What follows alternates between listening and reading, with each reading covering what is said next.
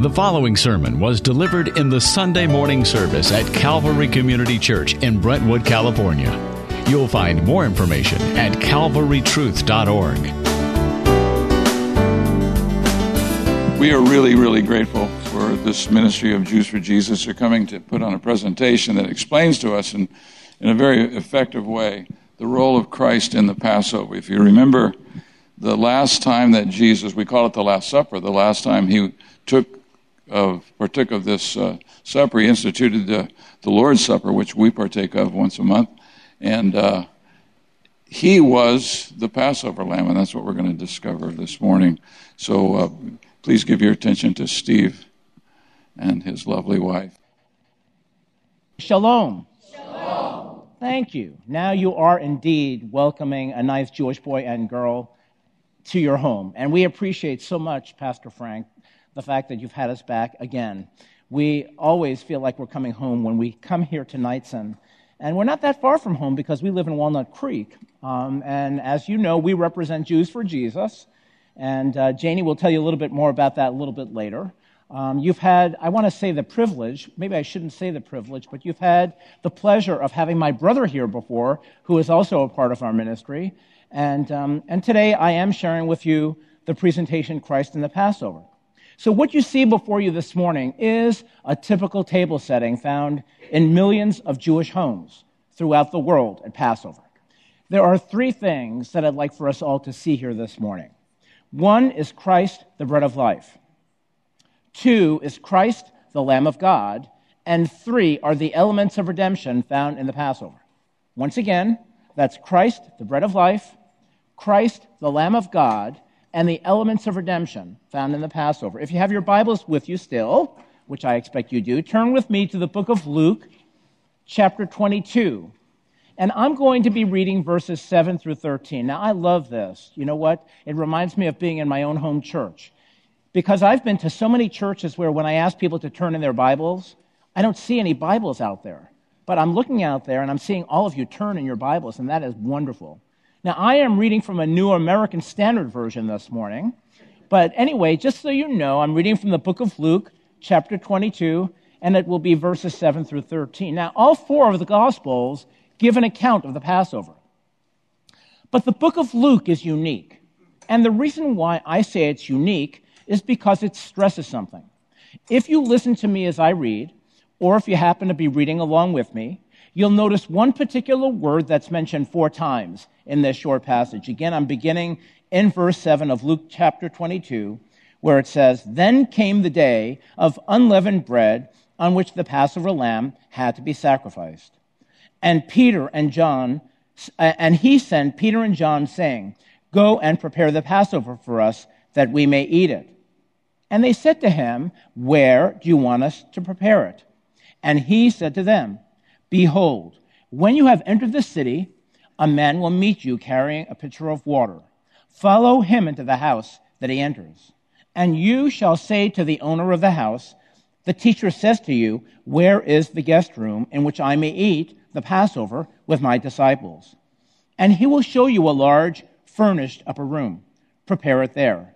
And they departed and found everything just as he had told them, and they prepared the Passover. Now, before I tell you the one word that was mentioned four times in that short passage, I want to ask you a few questions. You know, one of the things that you'll discover about me this morning, if you didn't already know this, is that I'm someone who believes in congregational participation. You see, I do not believe for one moment that Christianity is a spectator sport.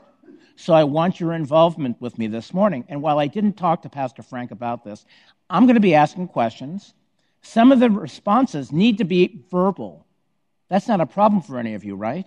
You guys speak in church, I can tell. Some of the responses actually just require that you raise your hand to show me that you know what I'm talking about. And that's how I'll begin this morning. Here's my first question How many of you recognize the passage of Scripture that I just read as being from the time when Jesus was just about to enter the city of Jerusalem prior to his crucifixion. How many of you recognize that? Okay, practically all of you. Now, how many of you also know that in Jesus' day in Jerusalem, it said that there lived about a million people? Oh, well, a few of you, but not many.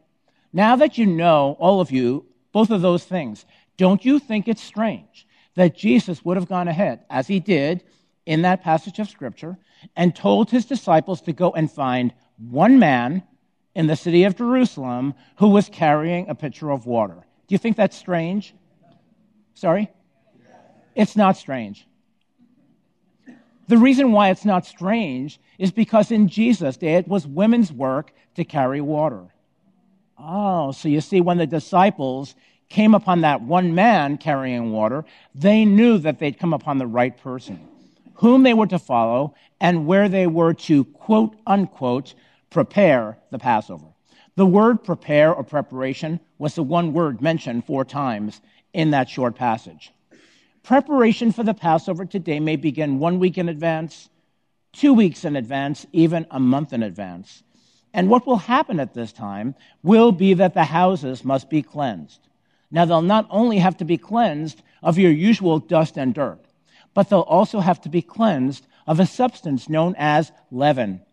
This is a piece of unleavened bread. We call it matzah. Now, how many of you know what the Apostle Paul says that leaven usually represents? Sin. Being unleavened means that the bread is without sin. Therefore, in a sense, this bread should remind us of our Lord Jesus, who also is unleavened without sin.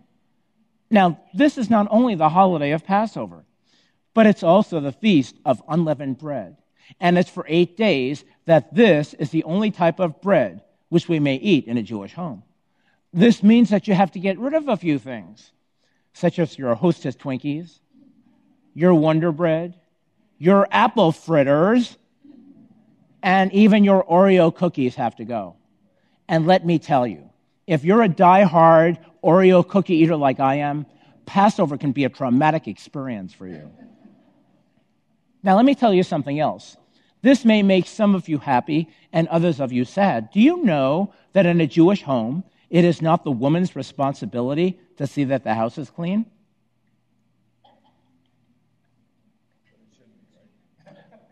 I was expecting to see a lot more big smiles on the faces of women, although I do see some.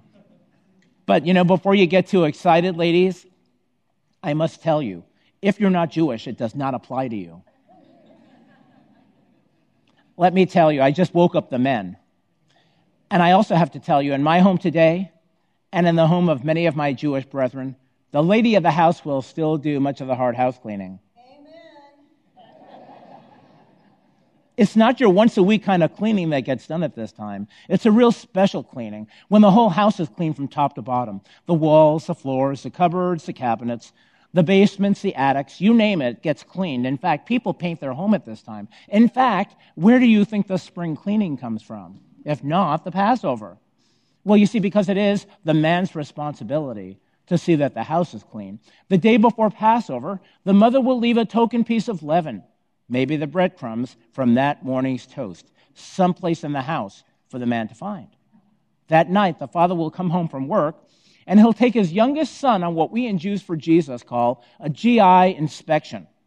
They take some really strange cleaning utensils, such as a wooden spoon, a feather, and a white linen napkin. And they'll go throughout the house and they'll search out the leaven. And they'll look high and low, under the tables, all around the house. Maybe they'll come to the windowsill. And the father will see the breadcrumbs sitting on that windowsill. And what he'll do is he'll take the feather, he'll sweep the crumbs into the spoon, then, being careful not to drop any of it, he'll wrap it all in this white linen napkin. Then the father and his son will proceed to go to the center of town, to the local synagogue, where they'll find other men and their sons. And they'll be waiting around a huge bonfire. And they'll be waiting. And they'll be waiting and they'll be waiting for the rabbi to come. You see, once the rabbi arrives, he'll say a blessing over all of these things, and all the men will toss it into the fire. Thus, at this point, the houses will be considered hygienically clean. Then the father will go home, take off his jacket if he's wearing one, and he'll put on something that looks like this. This is called a kittel. It's a white kingly robe. You see, in Judaism, and by the way, kittel is spelled K I T T E L. And it's a white kingly robe. You see, in Judaism, white symbolizes royalty. It's also a symbol of purity and joy. Not purple, as in many churches, but white. In addition to putting on this robe or this kittel, he'll also pick up a cap that looks like this. Now, this is called a mitre or a cantor's cap, and if placed on the head properly, it should resemble a crown. For you see, the man is considered to be the king of his house, and his wife is considered to be his queen. Then he proceeds to pick up a book that looks like this. Now, this is called a Haggadah. Can you all say that? That sounds like the first shalom. We're going to try that again, please. Remember, this is congregational participation, class 101, right? So, Haggadah. Much better. Haggadah means the telling, or the telling of the story of Passover. The Father will open this to the first page. Now, I realize that some of you may be thinking that I'm opening this book backwards. But if you look at this book carefully, you'll see it's beautifully illustrated. It tells the whole story of Passover. It has songs and prayers within. And one of its characteristics is that it's a book that's written both in Hebrew and in English. The English portion, of course, is written from left to right. The Hebrew portion is written from right to left. You tell me, which has been around longer, Hebrew or English? Hebrew, of course. Now the father turns to the first page. This is what he reads Blessed art thou, Lord God, King of the universe who sanctified us by his commandments and commanded us to search out the leaven. All manner of leaven that is in my possession, that I have not observed, searched out, or had cognizance of, shall be regarded as null and be common property, even as the dust of the earth. Thus, at this point, the houses are not just considered hygienically clean, but they're considered spiritually clean as well. And it's at this time that we can begin what's called the Seder. Now, Seder means service or order of service. As we begin the Seder, we first need to light the candles. But before we light the candles, I have a few more questions. First question is this Up until this point, who's been doing all the hard work? The woman, right? And who's been having all the fun and getting all the credit? The man. That's not fair, is it?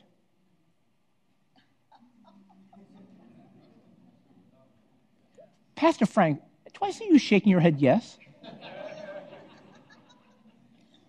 Are you the only man who thinks it's fair? Who else thinks it's fair here? You think it's fair. I got a job for you, buddy. Just wait. It's not fair. And it's only appropriate that the woman should light the candles to bring in the Passover. For you see, it wasn't through the seed of man, or the will of man that the light of the world came in, but rather it was through the seed of woman and the will of God that Jesus, the light of the world, came into the world. So I've asked my wife Janie to come. She is going to light the candles, chant the blessing, and then I'll continue.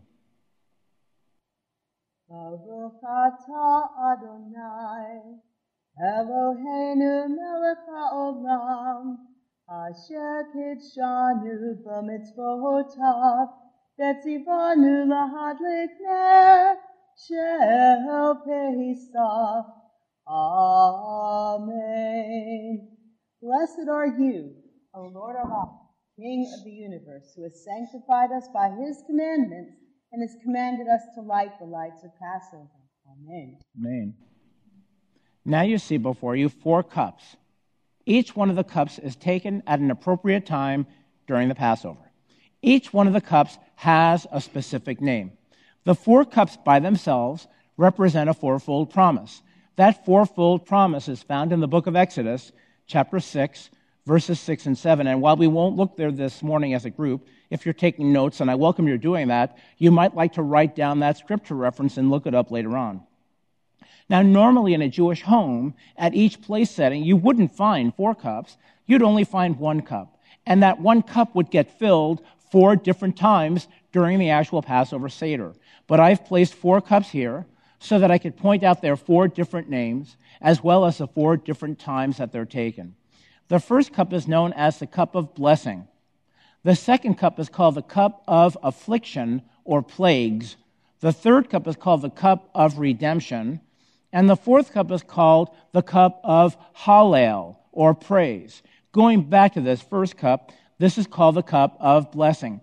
And a blessing is chanted over the cup. This is how it goes. Baruch Adonai Eloheinu melech olam asher kitshonu b'mitzvotav v'tzivanu lahatlik ner Pesach.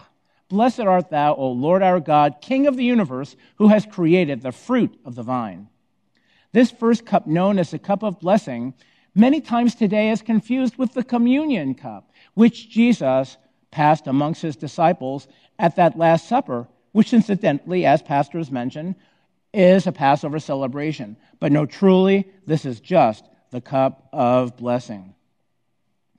Now you see before you what's commonly called a Seder plate. If you look at this plate closely, you'll notice that it has six compartments to it.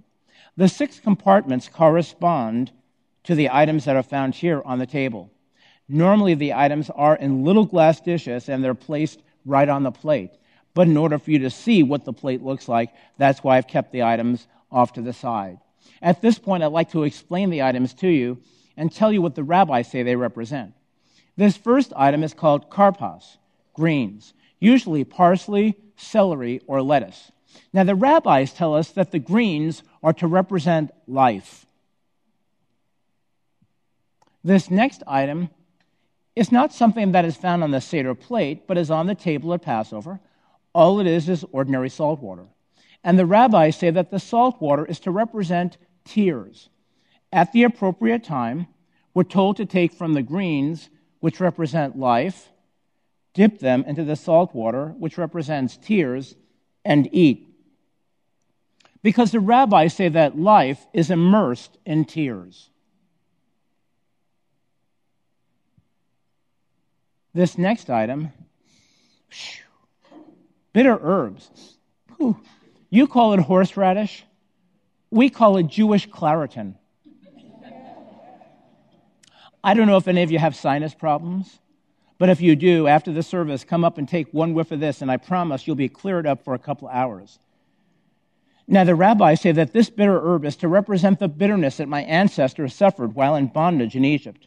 And at the appropriate time, we're told to take a piece of the unleavened bread and then we're told to take a good, healthy portion, usually about a tablespoonful. Now, I normally like to ask for adult volunteers at this time. And of course, you can understand why I would do that.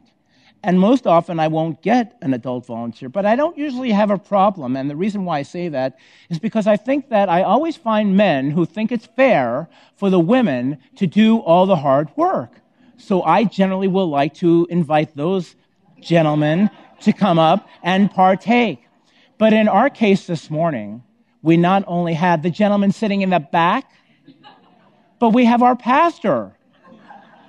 So I don't know if we should make a contest of this or if we should have them both come up. What do you all think? Whoa. Now I was wondering, are you his wife? What do you think? I think you're going to get a pass today. Lucky man you are. Anyway, and you know what, Pastor? You're getting a pass too. You're welcome. Anyway, we're told to take a tablespoonful. Well, they will, but I won't. You know, if you take that much horseradish at one time, a strange physiological reaction comes over you. You begin to cry. Tears roll down your face. Now, why? It's because it's to remind us of the bitterness that my ancestors suffered while in bondage in Egypt. Now, I'm going to stop here for a moment.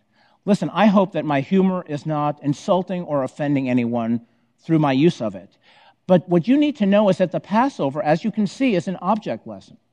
The Jewish people have been celebrating Passover now for 3,500 years.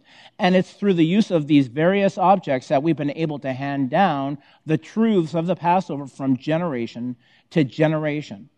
The other thing that you need to know and you're already seeing some of this, is that there is quite a bit of heaviness surrounding the Passover. But along with the heaviness is a lot of great joy. And so that's why I use humor. And I hope that it, again, doesn't offend anybody. That bitter herb is to represent the bitterness that my ancestors suffered while in bondage in Egypt. This next item is what we call charoset. Mm. Charoset is usually a mixture of chopped up apples, nuts, raisins, honey, a little bit of wine, giving it a really sweet flavor. It's normally all chopped up together. It normally becomes a dark brownish color. And the rabbis say that this sweet mixture is to represent the mortar that went into building the pyramids and the storehouses for Pharaoh. Now, maybe you're thinking, well, how could something that would taste so sweet represent such bitter labor? I mean, after all, it's easy to understand how the greens can represent life, the salt water, tears, even that bitter herb, bitterness. But why would something that would taste so sweet represent such bitter labor? Well, you know what the rabbis say?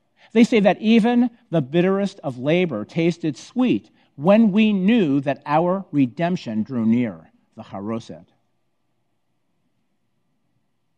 The next element is a hard boiled roasted egg. Now, this hard boiled roasted egg is to represent the daily temple sacrifice. Let me explain what I mean. In 70 AD, the temple was destroyed. Now, the temple was the only place where the Jewish people were allowed to make a sacrifice. When the temple was destroyed, the Jewish people could no longer make a sacrifice. Therefore, they've taken the symbol of an egg. Now, what are you talking about, you're thinking? Well, think about this. How many times a day does a chicken normally lay an egg? Once, right? And usually when? The morning. The hard boiled roasted egg is to represent the daily temple sacrifice given once a day in the morning and roasted with fire. The next element is a bitter root, usually an onion or a horseradish root. Now, the rabbis tell us that this bitter root is to represent the way that we come into the world. You see, it's through sin and pain that we enter the world. Therefore, this is to represent the bitter root of life. The final element normally found on a Seder plate is this. And this is an actual shank bone of a lamb. And it's to represent the lamb that was slain for us at Passover. Now, today, my traditional Jewish people don't eat lamb at Passover. And the reason why they don't eat lamb at Passover is because today we have no more temple. With no more temple, we have no place to make sacrifice. Therefore, Jewish people, traditional Jewish people, don't eat lamb at Passover. The rest of the year they will eat lamb, not at Passover.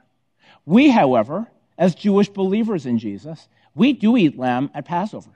You see, for us, our Passover lamb has been sacrificed once and for all through Jesus, the Lamb of God. Amen? Amen? Now we come to the second cup, and what was this called? Affliction or plagues. Very good. You know, I'm giving you an awful lot of material. I don't expect you to remember everything I'm sharing with you, although there will be an exam before you leave today. No, not seriously. But if you can take with you a couple of things when you leave that you didn't know before you came, that would give me satisfaction. This is called the cup of affliction or plagues. At first, we don't drink from the cup, though eventually we do. At first, what we do is we take a finger and we drop a drop for each one of the plagues which God brought upon Pharaoh. And the plagues went something like this blood, frogs, hail, lice, flies, murrain, boils, locusts, darkness, and death to the firstborn. Let's recall that first Passover. You know, God never was, nor is he today, nor will he ever be a partial God. Yet he brought 10 plagues upon Pharaoh, and after each one of those plagues, Pharaoh hardened his heart. Well, the 10th and the final plague was to be the slaying of the firstborn, not just of Pharaoh, but of all of Egypt, all of the beasts, and all of the Hebrews. But God, not being a partial God, made a way by which all could be saved. You see, he commanded Moses to tell all the people to take a yearling lamb without spot or blemish, to take the lamb and to slay it, and to collect its blood in a basin. Then to take a green, spongy material, hyssop to be exact, to dip the hyssop into the blood, and to place the blood on the two side posts and the top lintel of the door. That's the two side posts and the top lintel of the door, thus sealing the house with the blood of the Lamb the night of Passover came, and the death angel flew, and he came upon the houses that were sealed with the blood of the Lamb, and he he passed over. That's where the name of the holiday came from. Now, at this point, we come to what, unfortunately, for many of my people today, is the most important part of the Passover. And I say unfortunately because it's the meal. And it's not that the meal isn't a wonderful time of feasting and celebration. The problem is that too much emphasis has been placed on the meal rather than on the rest of the beauty and the significance of the Passover. Now, before I tell you the kinds of things that you'd get to eat at Passover, I want to share with you one of the many traditions. This is known as the tradition of the matzah tash or matzah bag. Remember, I'm calling it a matzah tash or matzah bag. Now, look at this because it's one unit, it's one matzah tash, it's one matzah bag, yet it has three compartments to it. Notice one, two, three. Now, normally inside each one of these compartments, you'll find a piece of matzah. And if you were to ask two or three rabbis what the unity represented, you might get two or three different answers. One might say that it represents the patriarchs, Abraham, Isaac, and Jacob. Another might say that it represents the order of worship, the priests, the Levites, and the people. We, however, as Jewish believers in Jesus, feel that this matzah this unity represents our triune God, God the Father, God the Son, and God the Holy Spirit. Now, before the meal begins, the Father will take from the middle piece of matzah. And who would that represent? The Son. He'll take it and he'll break it. The smaller portion he'll put back in the matzah This larger portion, this is very important. This larger portion is known as the afikomen. Afikomen is a Greek word which means dessert or that which comes after the father will take it, and what he'll do is he'll wrap it in a piece of white linen. Then he'll hide it, or if I might, bury it till later on in the service. Now, you may be wondering the significance of those pillows besides the fact that they hide the afikomen. Well, if you'll remember that first Passover with me again, you'll remember that God commanded the people to have their loins girded, sandals on their feet. They were to be ready to leave at a moment's notice. In fact, the Jewish people at that first Passover, they partook standing up. Why? Because they were in terrible fear that at any moment they would be sent out of the land.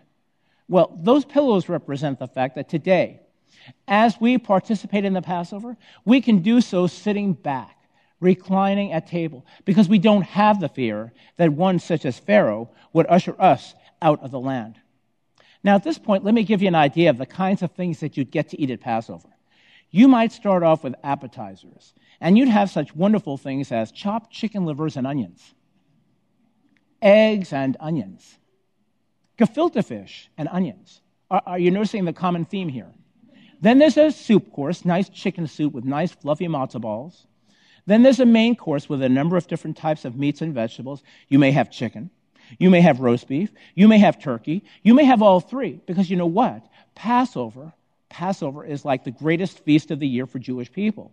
By the way, if you have Jewish friends, okay, if you have Jewish friends and they've not invited you ever for a Passover, you need to remind them that it's their obligation to invite those into their home who have no place else to go.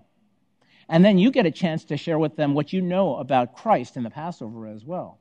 Now, in addition to all these things, you also have a bunch of great desserts. But the Passover can't be complete without everyone taking from the afikomen. But it was hidden. In a traditional Jewish home, a Passover Seder like this would take between two and four hours. And the reason for its length is that much of the Haggadah is read, the cups are taken, the elements are explained, the meal is participated in, and so by this time, there isn't anyone who can sit still at the table any longer, but especially the children. So a game was developed in the centuries following Christ's advent here on earth, known as the Afikomen Hunt.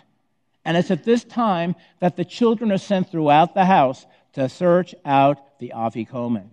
The child who finds it gets a chance to bring it back to the head of the house who will pay a reward for it.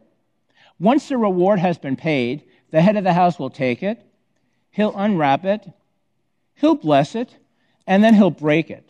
And he'll break it into at least olive sized pieces, passing it around to the people sitting at the table with him. And you see, it has to be in at least an olive sized piece.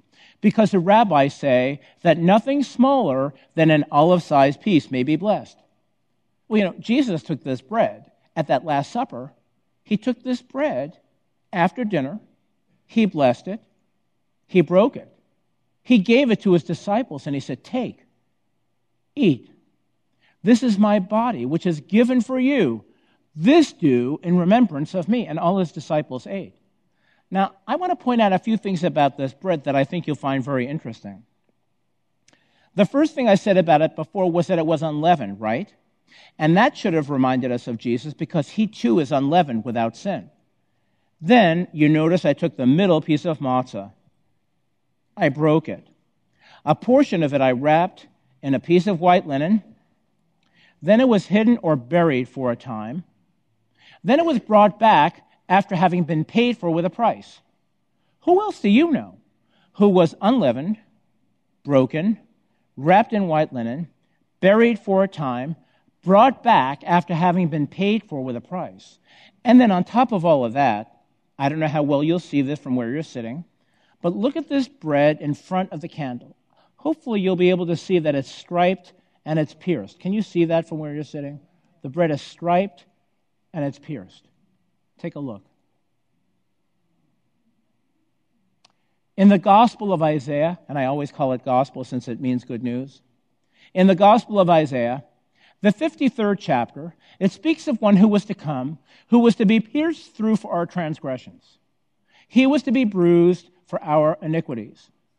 The chastening for our well being fell upon him, and with his stripes we are we are healed. Who does this bread remind you of, if not our Lord Jesus? And then we come to the third cup, and this is called the cup of redemption. And today the head of the house will take this cup. He'll chant a blessing as I did earlier. He'll drink from the cup. He'll pass it around to all those sitting at the table with him, and all will drink of the cup, and all will recall the redemption from out of the bondage of slavery in Egypt. Well, Jesus took this cup as well at that Last Supper, that Passover celebration. He took this same cup along with this bread after dinner. He blessed it. He poured it out for his disciples and he said, Take, drink. This is my blood, which has been poured out for you in the new covenant, the New Testament. This do in remembrance of me. And all his disciples drank. And all his disciples recalled the redemption from out of the bondage of slavery in Egypt. But you know what? They just first began to understand that he was speaking of a far greater redemption, that being from out of the bondage of slavery to sin. Now, I'm not sure how many of you recognize what I just pointed out to you, but in case you didn't, what I've just pointed out is the typical communion service right within the traditional Jewish Passover. How unfortunate that more of my own Jewish people don't recognize the truth of Christ within their own Passover. Now, you may be wondering the significance of this cup. This is Elijah's cup. And in Jewish tradition, it's said that Elijah must come first to usher in the coming of the Messiah. And you know, every year, we have a full place setting with food and drink set out for Elijah. And every year at the end of the meal, the children are sent to the door to open it, for it said, Elijah will come through the door and take from the cup. And that's going to be the way we're going to know that the Messiah is coming that year. Well, guess what? Every year we have disappointed children and disappointed adults. Why? Because Elijah does not come. We feel, however, that one has already come in the power and the spirit of Elijah, that being John the Baptist. One day, John was baptizing at the Jordan River, and he beheld a bronze bearded Jew coming over the face of a mountain. And he said, Behold, the Lamb of God, which taketh away the what? The sin of the world. John the Baptist truly was our Elijah.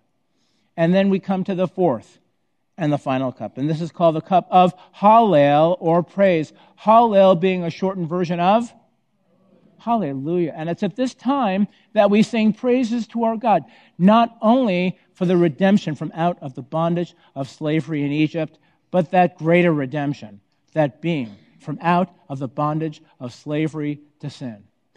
In closing this portion of the service, and before I ask my wife to come and say a few words, I'd like to use a couple of verses of Scripture.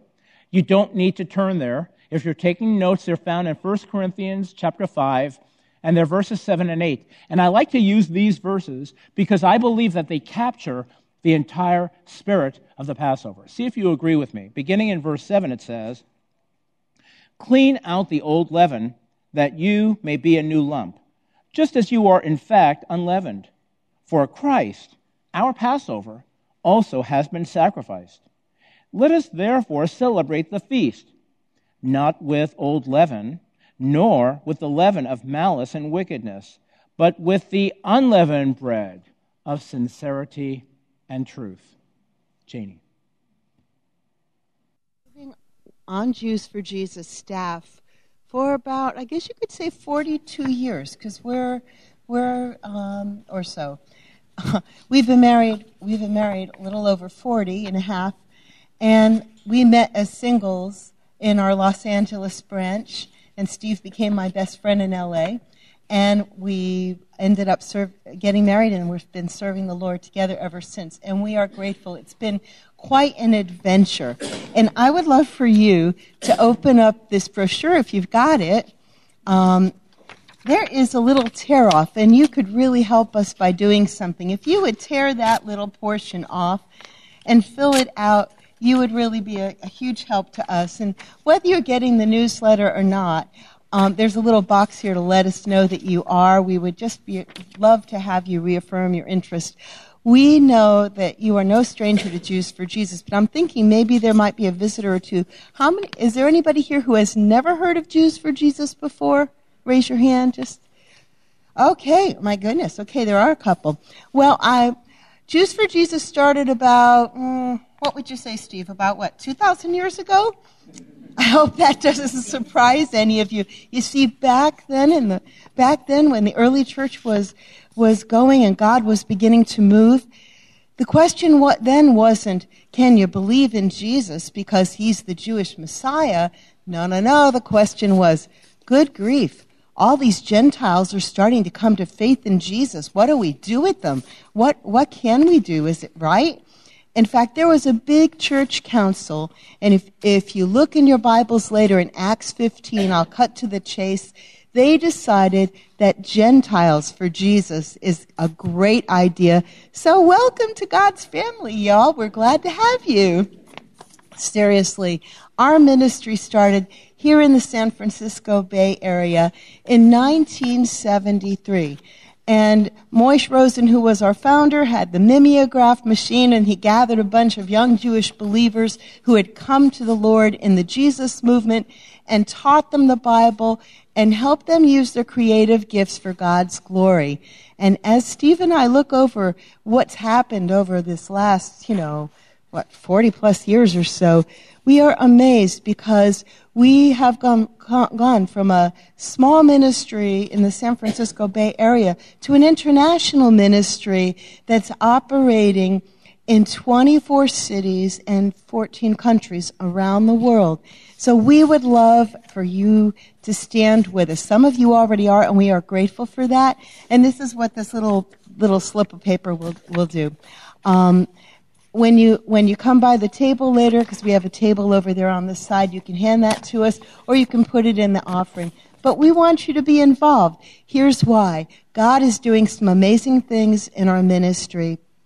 Uh, we just came off a two and a half week tour where we were sharing this presentation in Mississippi and Alabama, and we had a couple of fly-ins. And I want to tell you the most encouraging thing that happened while we were gone.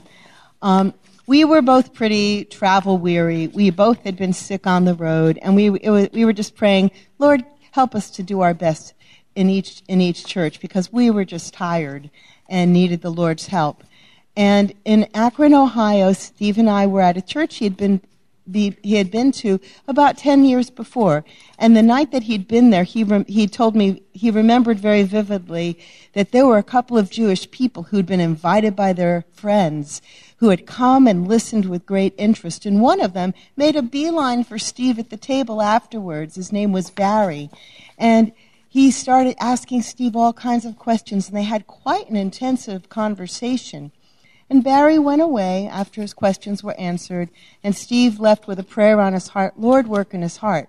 So you can imagine our delight when at the table after the presentation, Steve is just talking with a brother in the church and telling him, you know, I never, I never, I don't know what happened to him, but I was so glad that Jewish people were invited to the congregation.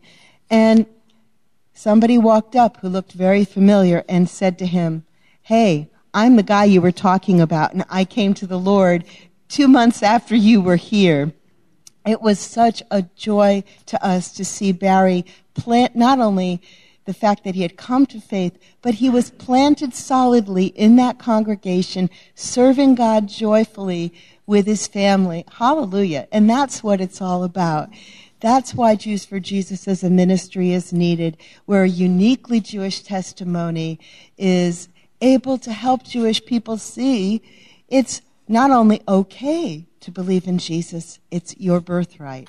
So we want to ask your help in a number of different ways. The first way is for you to pray for us, and the best way that you can is if you receive the monthly newsletter. We'll come to your door, 200 of us every month. You don't have to feed or house us. We'll come in the form of our newsletter. There's prayer requests, answers to prayer, and it would help us for you to be praying for us. Uh, the second way is to help to, allow us to help you. We've got a table over there, a lot of free literature, a few things not so free. Come after if you have questions and talk with us. We'd love to get to know you better. And if you've got some specific issues or Jewish people you want us to minister to, please, this is the time where we can connect. Um, and finally, you'll be able to uh, give a gift to Jews for Jesus. You can make your check out to Jews for Jesus if you feel led to give. And if you put the amount here, we can give you a tax deductible receipt and a thank you note. That's all I want to say about that, except that we appreciate your hearts for the Lord, your desire to serve Him. We're so grateful that you gave us the opportunity to be here. Our most, our most exciting thing that's happening in our ministry is that in the land of Israel, we have 40 missionaries on station. God is doing things, so we do do appreciate and need your prayers for God to guide our leaders wisely that we might really lift up the banner of Yeshua in a way that not just Jewish people will see, but all people will see that He's King and Lord and they need Him. Anyway, I'm going to do a song for you, and I want to thank you for your love and your encouragement.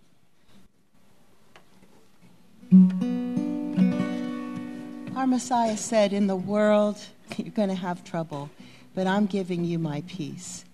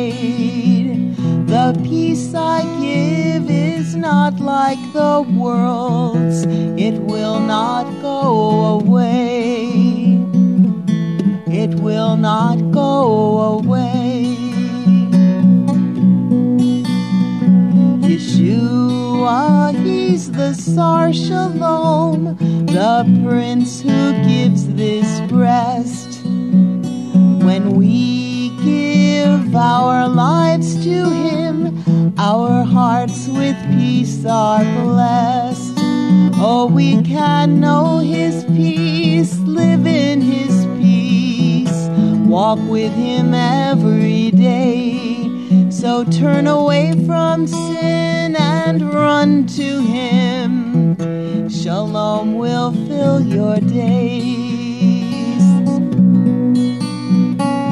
Peace, peace, peace I give, my peace I give to you.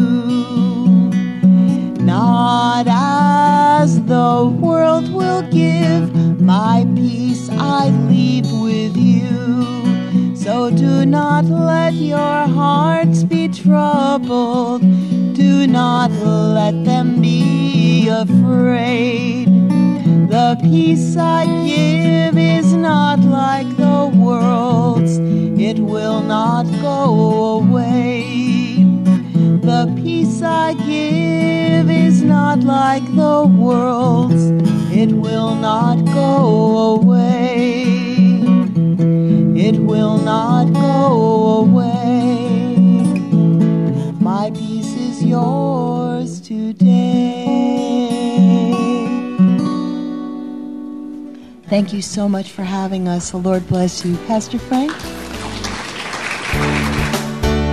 To respond to this message or learn more, please visit calvarytruth.org.